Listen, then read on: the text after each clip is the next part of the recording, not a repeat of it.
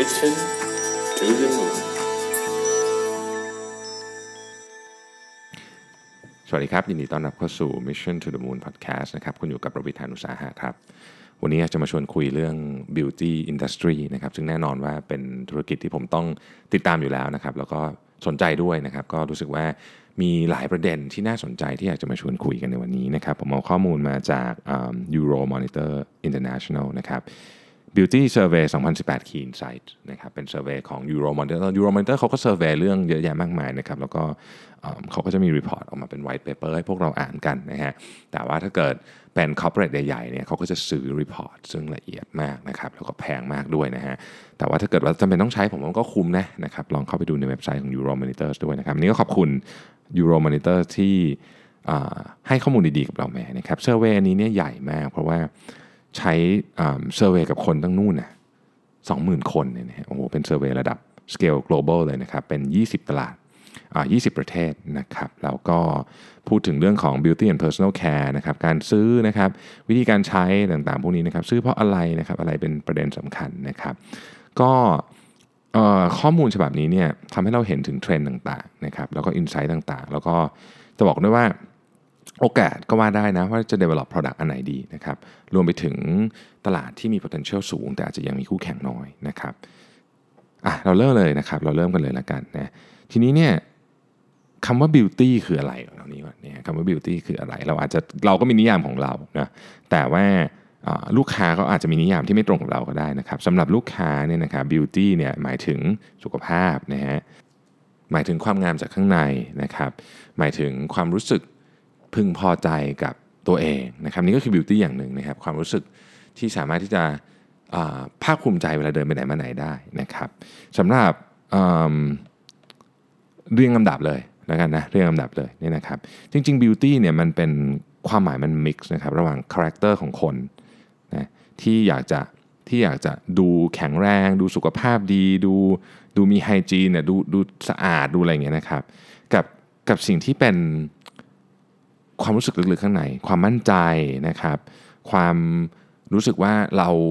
เราพึงพอใจกับกับรูปร่างของเรานะครับอะไรอย่างเงี้ยมันมันเป็นมิกซ์กันอยู่ตรงนี้นะครับทีนี้ถ้าเกิดเราพูดถึง definition ถ้าให้คน define คำว่า beauty เนี่ยนะฮะเอ่อ top 10 คืออะไรนะครับอะอันที่หนึ่งนะครับ looking healthy ฮะอันนี้ขึ้นมาหนึ่งเลยนะฮะคำว่า looking healthy ของของแต่ละคนก็อาจจะไม่เหมือนกันเนาะเอ่อบางคนอาจจะบอกว่าคนที่ผิวดีแก้มแดงนะ คือคนที่สวยนะครับอย่างนี้เป็นต้นนะฮะอันที่สองคือ hygiene กับ cleanliness ต้องดูแบบสะอาดสะอ้าน ผมใช้คำว่า grip ก็ได้นะ คือรู้สึกหมดจดอย่างเงี้ยนะครับ เป็นเป็นเป็นอารมณ์อย่างนั้นเนาะอันที่สาม being comfortable in your own skin ก็คือฉันฉันรู้สึกมั่นใจในความสวยของฉันนะนะฮะอันที่4เนี่ยเป็น inner confidence นะครับความมั่นใจที่อยู่ลึกๆข้างในนะครับรู้สึกแบบพร้อมนะฮะ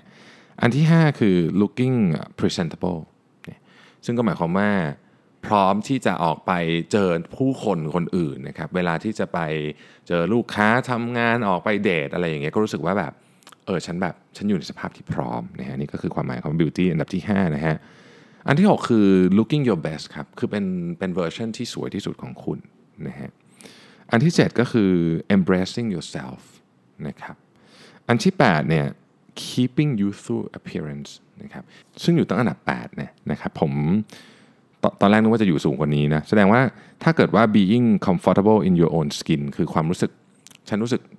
โอเคกับกับกับตัวฉันตอนนี้เนี่ยอยู่อันดับสูงกว่าเอ่อ keeping youthful appearance เยอะเนี่ยก็อาจจะหมายความว่า เดี๋ยวนี้เราไม่ได้อยากจะแบบดูหน้าเด็กตลอดเวลา แต่เราอาจจะดูเรียกว่าสวยสมวัยนะครับ simplicity อันที่ 9 นะครับ เรียบง่ายนะครับ และอันสุดท้ายคือ honesty นะครับเป็นจริงใจว่างั้นเถอะนะฮะก็แบรนด์จำนวนมากก็ทำตามที่ลูกค้าอยากเห็นอยู่แล้ว เอายกตัวอย่างแบรนด์ที่ทำเรื่องนี้เยอะมากก็คือ Dove นะฮะ Dove เนี่ยเขา launch self esteem project เป็นเป็น non profit นะซึ่งมี mission ที่บอกว่า to ensure that the next generation grows up enjoying a positive relationship with the way they look นะครับ Dove เนี่ยมีแคมเปญตั้งแต่นู่นปี 2004นะ Real Beauty นะครับซึ่งเป็นแคมเปญที่บอกว่า เฮ้ยทุกคนมีความสวยในแบบตัวเองเขาก็พยายามเขาทำต่อเนื่องนะครับ Dove แล้วก็แล้วก็จากแบรนด์ที่ผมเคยเล่าเรื่อง Dove ให้ฟังไหมจากแบรนด์ที่ช่วงก่อนปี 2000 เนี่ย Dove เนี่ยเป็นแบรนด์ระดับน่าจะยอดขายแบบหลักร้อยล้านเหรียญนะอาจจะห้าหกร้อยล้านเหรียญอะไรเงี้ยนะครับปัจจุบันนี้สี่ห้าพันล้านเหรียญละคือคือเขาเข้ามาถูกทาง จากแบรนด์ที่เป็นสบู่นะเขาก็มาเป็นบิวตี้แบรนด์ได้นะครับทีนี้ทีนี้คำถามต่อไปคือว่า where does beauty equal status glamour and social acceptance นะครับ คือ beauty ในแต่ละประเทศเนี่ยก็มีความหมายไม่เหมือนกันนะ glamour ก็อาจจะเรียกว่าเป็นความมีเสน่ห์อะไรอย่างเงี้ยนะครับ ความเย้ายวนใจ ความดึงดูดใจอย่างเงี้ยเป็นเป็น glamour นะครับ แล้วก็ social social acceptance ก็คือการยอมรับของ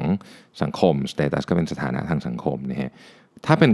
glamorous หรือ glamour เนี่ยนะครับ ประเทศไทยมาอันดับหนึ่งเลยนะฮะ ประเทศไทยเนี่ยที่หนึ่งเลยนะครับว่าคำว่า beauty เนี่ยเท่ากับ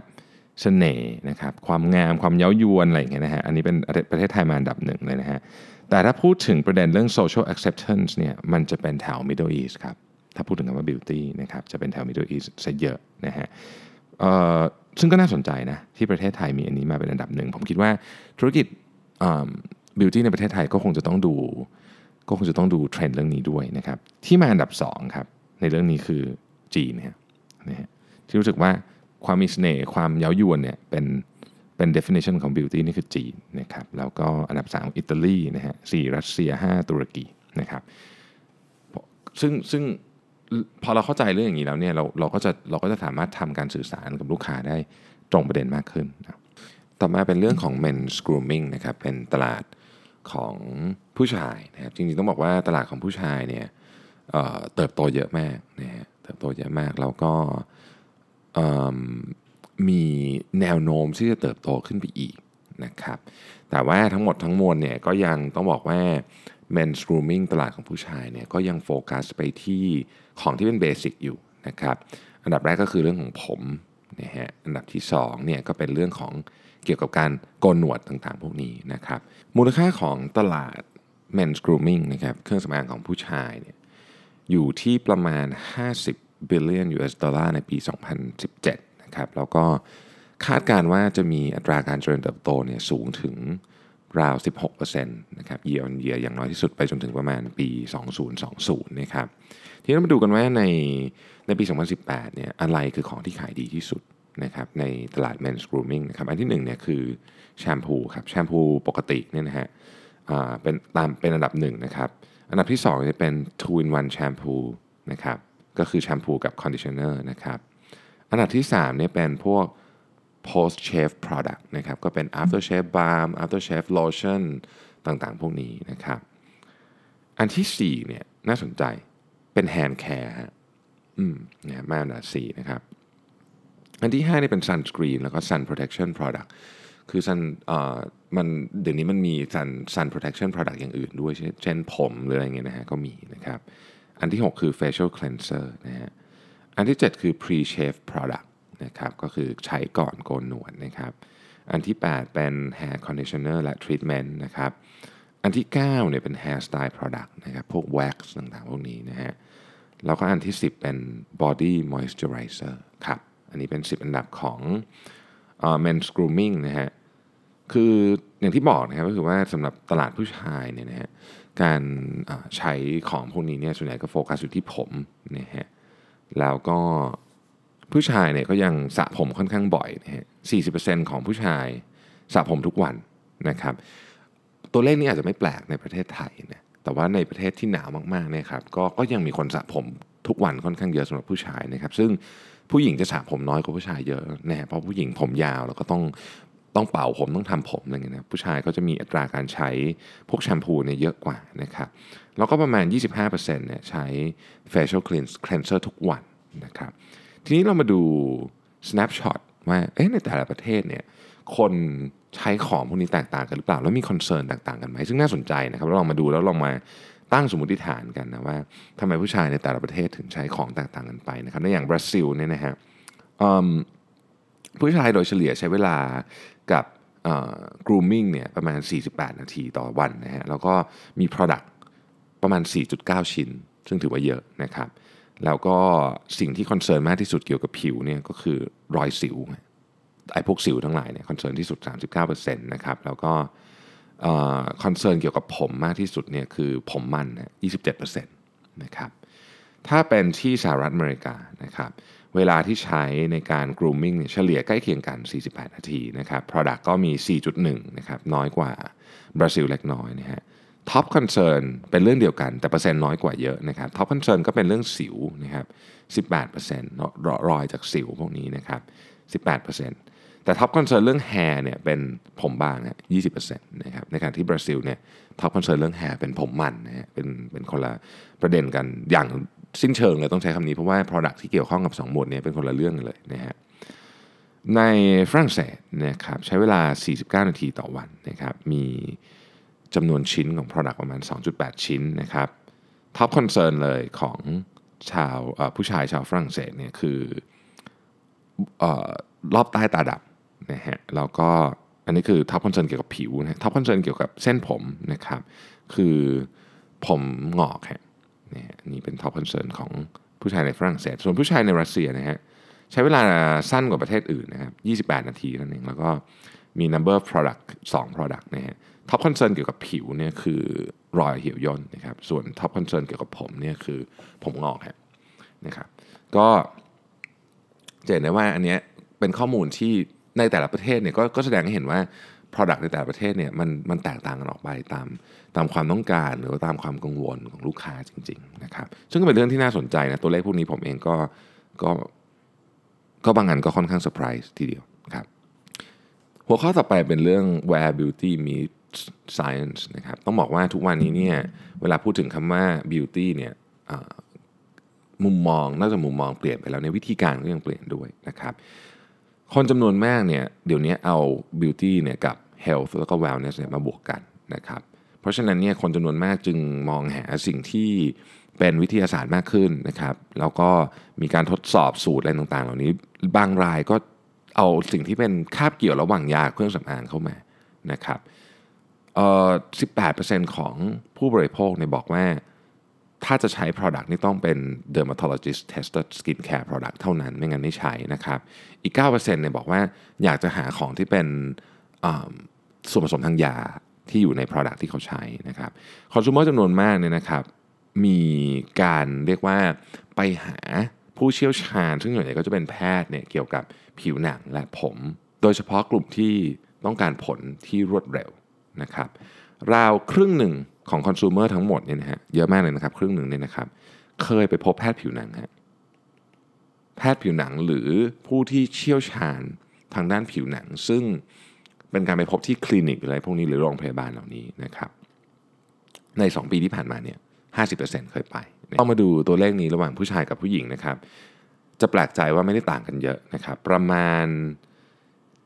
27%นะครับของสุภาพสตรีเนี่ย ในปี 2018เนี่ยนะครับ ได้ไปพบกับ dermatologist ก็คือแพทย์ผู้เชี่ยวชาญด้านผิวหนังนะครับ เกี่ยวกับปัญหาเรื่องผิวหนังหรือผมนะครับ ประมาณสัก 23%ของผู้ชายไปนะต่างนิดเดียวเองนะครับ ส่วนถ้าไปเป็น general physician คือคุณหมอทั่วๆไปที่เกี่ยวข้องกับ แต่ว่าไปปรึกษาเรื่องนี้เนี่ยนะครับสุภาพสตรีเนี่ยจะน้อยกว่าผู้ชายเล็กน้อยนะครับ สุภาพสตรีจะอยู่ที่ประมาณ 18%ส่วนสุภาพบุรุษจะอยู่ที่ 19%นะครับถ้าเป็น beauty specialist นะครับก็คือผู้เชี่ยวชาญด้านผิวหนัง แต่ว่าอาจจะไม่ใช่แพทย์ผิวหนังนี่นะครับผู้หญิงจะไปเยอะครับประมาณ 16%นะครับส่วนผู้ชายเนี่ยจะไปน้อยกว่านะครับอยู่ราวประมาณสัก 8%นะครับส่วนไปหาเภสัชกรนะครับเพื่อสินค้าหรือยาที่เกี่ยวข้องกับหมวดเนี้ยความงามต่างๆเนี่ยนะครับผู้ชายอยู่ที่เอาผู้หญิงก่อนนะครับผู้หญิงอยู่ที่ 15%ผู้ชายที่ 16%นะครับแล้วก็แพทย์ทางเลือกต่าง นะครับผู้ชายอยู่ที่เจ็ดเปอร์เซ็นต์ผู้หญิงที่ 6%จะเห็นว่าตัวเลขไม่ได้ต่างกันเยอะ อันเดียวที่ต่างกันเยอะก็คืออ่า beauty specialist ก็คือคนที่ผู้เชี่ยวชาญทางด้านความงามนะครับ ซึ่งอันนี้จะเป็นเพราะว่าผู้หญิงไปไปไปแบบเหมือนกับไปนวดหน้าหรือไปอะไรเงี้ยบ่อยกว่าอยู่แล้วโดย nature นะครับมีอันนี้อันเดียวที่แตกต่างกันส่วนที่เหลือเนี่ยใกล้เคียงกันมาก ก็แปลว่า ผู้ชายเองก็มี concern เยอะกว่าที่เราคิดนะในแง่ของ ผิวหนังและเส้นผมนะครับ โดยตลาดของ dermatologist และผู้เชี่ยวชาญด้านความงามที่เป็นลักษณะนี้เนี่ยเจริญเติบโตค่อนข้างมาก โดยเฉพาะในประเทศแถบเอเชียนะครับ Product ที่เราเรียกว่า laboratory brand หรือว่า dermo cosmetic brand เนี่ยนะครับที่มีพวก scientific base เยอะๆเนี่ยจะมี value กับผู้บริโภคมากกว่าคือในมุมมองของผู้บริโภคนะครับจะรู้สึกว่าของพวกนี้เนี่ยมีมีมีความพรีเมียมกว่านะครับ ก็อาจจะเป็นสาเหตุที่ทำให้ทั้งบริษัทเครื่องสำอางใหญ่และบริษัทยาใหญ่ๆเนี่ยนะครับใช้เงิน R&D จำนวนมาก เพื่อที่จะเข้ามาอยู่ในตลาดนี้นะครับ แต่ว่าส่วนใหญ่เนี่ยนะครับจะต้องทรีทเมนต์เหล่านี้เนี่ยที่ที่ผู้ใช้บริการเลือกที่จะไปใช้เนี่ยจะเป็น non invasive treatment นะครับก็คืออะไรที่มันไม่ได้แบบ โหดร้ายรุนแรงมากใช้คำนี้แล้วกันเนาะนะครับอันดับหนึ่งเนี่ยเกี่ยวกับเป็นเกี่ยวกับสิวนะครับ acne treatment มาอันดับหนึ่งนะครับอันที่สองเป็น anti aging treatment นะครับพวกพวกสารพัดชื่อประหลาดๆทั้งหลายที่คุณเห็นตามคลินิกนี่นะครับ อันที่สามเป็นเส้นผมครับปลูกผมนะฮะอันที่ 4 เป็นการกำจัดขนนะครับโดยเลเซอร์นะครับอันที่5เนี่ยการลบรอยดำใต้ตานะครับอันที่6เนี่ยเป็นการทำให้ผิวขาวขึ้นนะครับอันที่ 7 เป็น chemical peel นะครับอันที่8เนี่ยเป็นเอ่อ face lifting and tightening นะครับการกระชับหน้า9เนี่ยก็เป็นเรื่องของการนวดหน้าและตัวนะครับ10เนี่ยเป็น stretch mark treatment นะครับ11 เป็น botox นะครับ micro needling และ hair transplant ตามมาอันดับที่ 12 และ 13 ตามลำดับนะครับ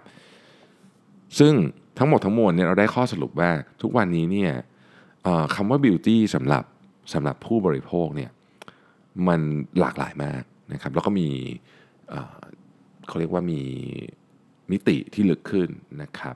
ไม่ได้เกี่ยวข้องกับความงามภายนอกแต่อย่างเดียวแล้วนะครับ ต้องเกี่ยวข้องกับภายในด้วยที่เกี่ยวข้องกับความความมีสุขภาพดีนะครับ แล้วก็ well being โดยรวมๆด้วยนะครับ ทีนี้แบรนด์ที่สามารถที่จะพาพาลูกค้าเข้ามาอยู่ใน conversation เหล่านี้ได้เนี่ยก็มีโอกาสที่จะขายของได้มากขึ้น เพราะว่าลูกค้าต้องการอะไรที่มันที่มันดีต่อสุขภาพด้วยและทำให้เขาสวยด้วยนะครับ สำหรับตลาดผู้ชายเนี่ยนะฮะก็เจริญเติบโตค่อนข้างมากนะครับแล้วก็ยังมีรูมในการเติบโตได้อีกแม้ตอนนี้ทุกอย่างจะยังโฟกัสอยู่ที่เรื่องที่เบสิกเบสิกนะครับแต่ว่าในอนาคตเนี่ยก็เห็นแนวโน้มที่ตลาดเครื่องสำอางผู้ชายเนี่ยจะมีความหลากหลายมากขึ้นนะครับแต่ทั้งผู้ชายผู้หญิงเนี่ยไปปรึกษาแพทย์และผู้เชี่ยวชาญเรื่องของปัญหาต่างๆ เรื่องเรื่องผิว และเส้นผมเยอะมากนะครับเยอะมากโดยเฉพาะผู้ชายเองก็ปรึกษาไม่ได้น้อยกว่าผู้หญิงเลยเนี่ยนะครับดังนั้นเนี่ยกลุ่มคนเหล่านี้เนี่ยยินดีที่จะจ่ายเงินแพงกว่านะครับเพื่อที่ได้ Product ที่ได้ผลจริงๆนะครับหรือแม้แต่ Treatment ที่เป็นการที่ต้องทำโดยผู้เชี่ยวชาญเท่านั้นก็ยินดีที่จะจ่ายแม้ว่าราคาจะแพงนะครับ เพราะตอนนี้ต้องบอกว่าตลาดของ beauty product เนี่ยก็ยังคงเจริญเติบโตอยู่ในอัตราที่สูงมากนะครับแล้วก็คนก็มีคอนเซิร์นกับเรื่องนี้มากขึ้นนะครับด้วยหลาย ๆ สาเหตุนะฮะก็อันนี้ก็เป็นข้อสรุปแบบคร่าว ๆ มาก ๆ เลยนะฮะเกี่ยวกับตลาดบิวตี้นะครับซึ่งผมคิดว่าถ้าใครอยู่ในตลาดนี้เนาะก็น่าสนใจ เราก็อาจจะสามารถนำข้อมูลไปพัฒนา Product ของท่านต่อได้นะครับ